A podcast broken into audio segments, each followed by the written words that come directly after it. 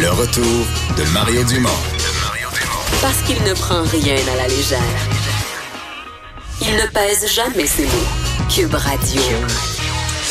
Alors, on se parle de l'enquête sur la destitution de Donald Trump. En fait, on a l'impression que c'est déjà en cours, mais euh, bon, ça se faisait à huis clos. Il y avait une procédure lancée par les démocrates. Il n'y avait jamais eu de vote comme tel au Congrès. Non, et là, ça a été fait aujourd'hui, un premier vote officiel au Congrès sur les procédures euh, de destitution euh, contre le président Donald Trump. Alors, on se doutait que ça allait être approuvé parce qu'évidemment, les démocrates sont, sont, majoritaires à ce stade-là, donc à la Chambre des représentants. Et, mais c'est intéressant d'analyser le vote. Alors, effectivement, ça a été approuvé euh, à 232 voix favorables contre 196. Euh, et euh, bon, chose intéressante, c'est que c'est vraiment campé. On se demandait est-ce que certains républicains allaient finalement voter pour? On sait que Donald Trump et son équipe ont vraiment fait le tour là, de tous les de, de, tous les représentants pour s'assurer qu'ils allaient rentrer dans les rangs. Et ça a été fait à la perfection. Donc c'est 196 sur 196. En fait, ils ont tous voté contre la procédure de destitution du côté des républicains. Et chez les démocrates, c'est presque l'unanimité aussi. On s'attendait à ce qu'il y en ait quand même quelques-uns démocrates qui votent contre parce qu'ils sont dans des États où, évidemment, c'est euh, leur réélection n'est pas assurée, où il y a beaucoup de républicains.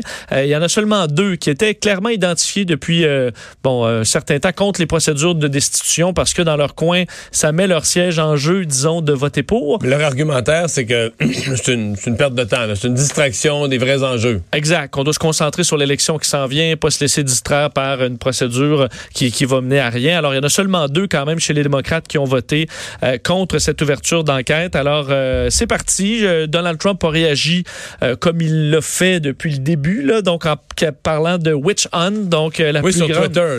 Des messages simples mais clairs. C'est donc en disant la plus grande chasse aux sorcières de l'histoire américaine titre, donc un tweet qui est quand même arrivé de façon régulière dans les dernières années. Qui est modéré quand même, d'habitude, il parle d'histoire du monde, non? De l'histoire de l'humanité? C'est vrai que je sais pas laquelle euh, dans le monde euh, il met avant, là. Mais euh, c'est la plus grande chasse sorcières de l'histoire des États-Unis. Oui, j'aimerais ça qu'il me dise laquelle en dehors, là. Qui était plus qui grosse. Est plus grosse. Ouais, bon. et du côté de la présidente démocrate de la Chambre des représentants, Nancy Pelosi, elle a dit c'est notre démocratie qui est en jeu. D'ailleurs, elle a voté, et normalement, la présidente ou le président ne vote pas dans des euh, législations comme ça, se, se retirent, mais ils peuvent le faire quand même. Et c'est en général vu comme un message qui est envoyé. Alors Nancy Pelosi, non seulement était euh, sur son, pas son trône, mais au sommet, elle a manipulé elle-même le marteau, elle a voté quand elle a voulu faire un lancer un message qu'elle était clairement penchée du côté de la destitution pour Donald Trump. Alors ça va ouvrir quand même certaines étapes qui vont euh, se succéder. Ça approuve entre autres les républicains qui pourront euh, maintenant euh, également convoquer leurs propres témoins pendant cette enquête supervisée par la commission du renseignement. Alors les, les choses vont se poursuivre en raison de ce vote aujourd'hui. Il y avait euh, Richard Henry Bain, euh, celui qui est l'auteur condamné de la fusillade au Métropolis le soir de l'élection de Mme Marois. Euh, c'est pas encore fini dans le sens qu'il était en appel euh, jusqu'à la Cour suprême pour faire réduire sa, sa, peine, faire réduire la période durant laquelle il n'est pas admissible à une libération. Oui, et là, là, on peut dire que c'est vraiment fini parce que la Cour suprême a décidé de ne pas entendre l'appel de Richard Henry Bain, ce qui met fin à toute c'est la fin du processus judiciaire euh, pour euh, Henry Bain, qui devra donc purger sa peine complète. Évidemment, on pourra demander sa libération conditionnelle, mais euh, une fois le temps minimum. C'est ça, s'il a été condamné à la prison à vie sans possibilité de libération avant 20 ans d'incarcération pour cet attentat le 4 septembre 2012. alors lui qui bon, souhaitait faire réduire sa peine pour pouvoir ensuite faire une demande de libération conditionnelle. Il avait été débouté en cours d'appel, avait décidé de porter sa cause euh, devant la Cour suprême qui refuse d'entendre la cause. C'est pas nécessairement une grande surprise. Euh, lui, on sait, avait tiré un seul coup euh, le 4 septembre 2012 avant que son arme, heureusement, ne s'enraye. le tir, par contre, qui avait abattu le technicien Denis Blanchette, Dave Courage, son collègue qui avait été atteint par la balle et sérieusement blessé. Alors, c'est la fin des recours pour Bain. Un événement mémorable pour toi parce que comme journaliste, tu y étais. Oui, j'y étais à quelques, peut-être 2-3 mètres de Pauline Marois. Puis ce reste que si son arme ne s'était pas enrayée, On peut pas savoir, euh, je, je- serais peut-être plus là non plus aujourd'hui. là. Ben non, il aurait tiré dans la foule, à tort et à travers. euh, Exact. Donc, c'est pour ça que c'est des procédures que je suis quand même toujours du coin de l'œil. Alors, euh, heureux de savoir qu'il sera à l'intérieur, euh, derrière les barreaux pour longtemps. Hier, en terminant l'émission là, à 16h55, euh, on avait cette nouvelle. Il y avait euh, Manon Massé qui avait écrit une lettre à François Legault. Ça sortait un peu de nulle part, mais qui, qui souhaitait que ce grand sommet, le COP25 sur l'environnement, que Santiago au Chili ne veut plus organiser parce qu'ils disent qu'il y a trop de protestations dans les rues de notre pays. On n'est plus capable d'organiser un événement comme celui-là. Euh, Manon Massé avait lancé l'idée pourquoi on n'accueille pas ça au Québec? Euh, l'idée n'est pas allée loin. Non, euh, au Québec et même dans le reste du Canada non plus, ça a été refusé, euh, fait à la fois par François Legault et par euh, Justin Trudeau, euh, l'idée de ramener au Canada la COP 25 à quelques semaines d'avis. C'est au début décembre. Euh, ça devait être prévu à Santiago, au Chili. On sait que c'est annulé en raison des manifestations euh, monstres dans le pays présentement et de la crise que vit le, le Chili. Alors, euh, ce que dit aujourd'hui la ministre sortante de l'Environnement, Catherine McKenna, le, Can- le Canada ne planifie pas organiser la COP 25 le mois prochain. Notre priorité demeure de livrer le mandat pour lequel les Canadiens ont élu ce Parlement.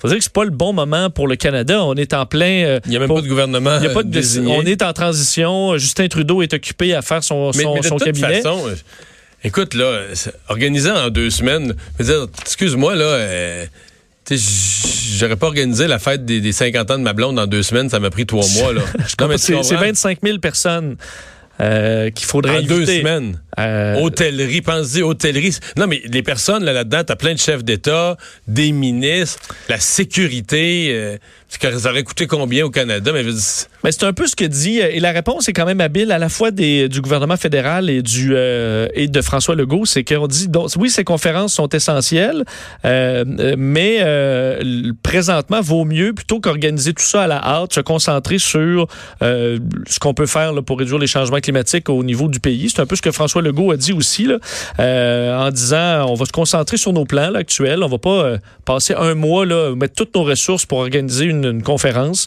euh, parce que c'est trop compliqué. Ça prend des mois à organiser tout ça. Euh, ça prend un plan d'action euh, et on, c'est- c'est- c'est- ce serait pas réaliste de le faire. C'est ce que répondu François Legault à cette demande de Manon Massé. L'Espagne s'est proposé possiblement euh, donc d'accueillir la conférence à Madrid.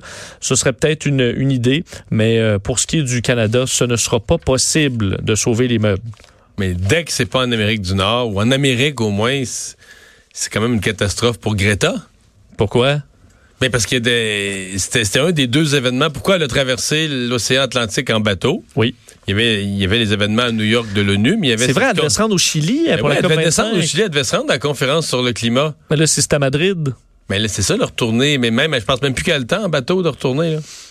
Ouais, mais t'as le vent dans le dos. euh, pour le retour, t'as le vent dans le dos? Ah ouais, tu connais ton vent.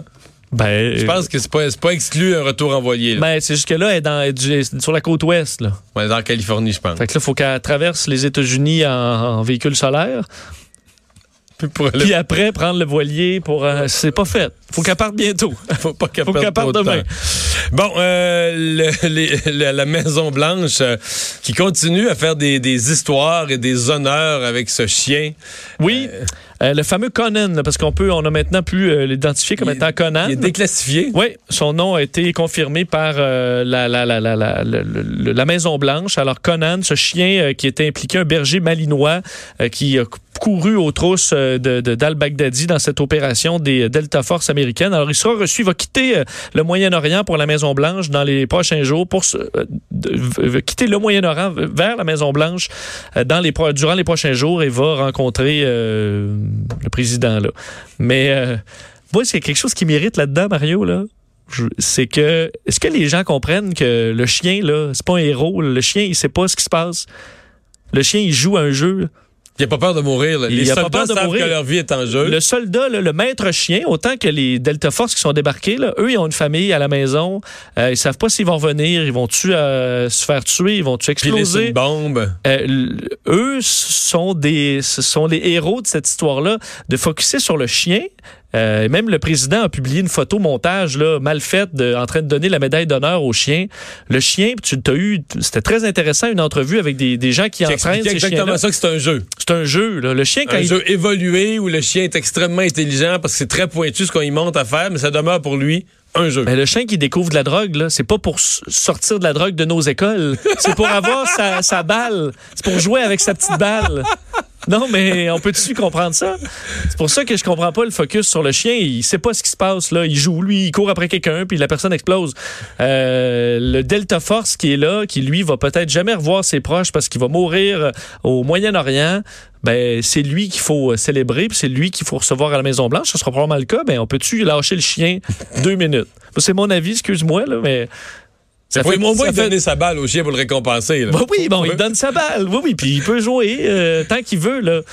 Mais Bon. c'est pas le héros de l'histoire, c'est pas le chien. Il sait pas ce qui se passe, le Avec tes chien. vieux jeux. Tes vieux jeux en 2019, c'est plus ça, là. C'est c'est le chien, c'est le. C'est avant, avant son maître, là, c'est le vrai héros. Bon. Non, je sais. Mais, euh, mais le président Trump, quand même, il, il est conscient. Là, et des fois, on rit de lui que ses communications, mais il est quand même conscient des communications en 2019. Là. C'est-à-dire? Quand, ben, quand un accident, mettons, euh, à LCN, ou ici, on fait des nouvelles, là, ben, annonce qu'il y a un accident, là, puis que annonce qu'il y a un accident, mettons, de quelqu'un qui a un trailer, puis qui une remorque, là, puis il tire des chevaux. Oui. Bon. Le public, là, vont t'écrire, mettons, là, sur Facebook ou en courriel. Là. Ils te demanderont pas l'état de santé du conducteur. là. Oublie ça. là. Jamais, là. Je te jure. là. Jamais, jamais, jamais, jamais. Sur C'est 1000 vrai. courriels, les gens vont s'informer de l'état de santé des chevaux. Si tu dis que les chevaux sont, sont sortis là, indemnes, ont été rapportés, blessures mineures, égratignures, là, le conducteur du véhicule, lui, là, lui quand même, qui serait paraplégique, tu comprends, dans le plat jusqu'au nez, là, ça intéresse personne. C'est vrai. Ça intéresse personne. Comme chez un travailleur qui meurt d'une crise cardiaque euh, en plein été. et- On n'en parle pas. Mais le cheval qui meurt dans la rue de sa belle mort, ça fait les manchettes partout. Ben oui. Alors qu'un travailleur qui arrive la même chose de la construction, ben on dit ben, Bon, il est mort. ben oui, on l'amène à Les gens meurent. il n'y a rien à faire. Les gens meurent, c'est ça. Ah, bon. Euh, oui, mais parlant de cet événement, ben, il y a confirmation par le groupe armé État islamique qu'il avait toujours pas fait du décès d'al-Baghdadi. Effectivement, l'organisation euh, radicale, l'État islamique, a confirmé donc la mort de Bakr al-Baghdadi. Ça pris quand même donc plusieurs jours, cinq jours avant cette confirmation qui s'est fait euh, via une, une application, euh, donc un message audio sur l'application Telegram. On disait aux, aux musulmans, aux moudjahidines, soldats de l'État islamique, nous pleurons le commandeur des croyants, Abu Bakr, euh, Bakr al-Baghdadi. Euh, alors, ça a été présenté par son nouveau, nouveau porte-parole de l'organisation. On sait que le précédent porte-parole euh, a été euh, est mort également, donc dans un autre raid. Le Pentagone qui a diffusé, on sait hier des photos, des extraits vidéo finalement de cette de cette opération où on voit effectivement quelques extraits assez courts quand même, mais des de- des Delta Force en train de d'attaquer le, le- bâtiment, des bombardements aussi pour Parce que le bâtiment, il, il est, en, il est en piteux état. il reste plus rien euh, de la- après de la les poudre. bombardements. Effectivement, alors ces images qui ont fait euh, le tour euh, du monde. D'ailleurs, euh, l'organisation qui euh, dit à l'Amérique de ne pas se réjouir parce que il sera venu le temps où on leur fera oublier les horreurs et il y aura donc une, une, une revanche selon les- cette communication de l'État islamique. Merci.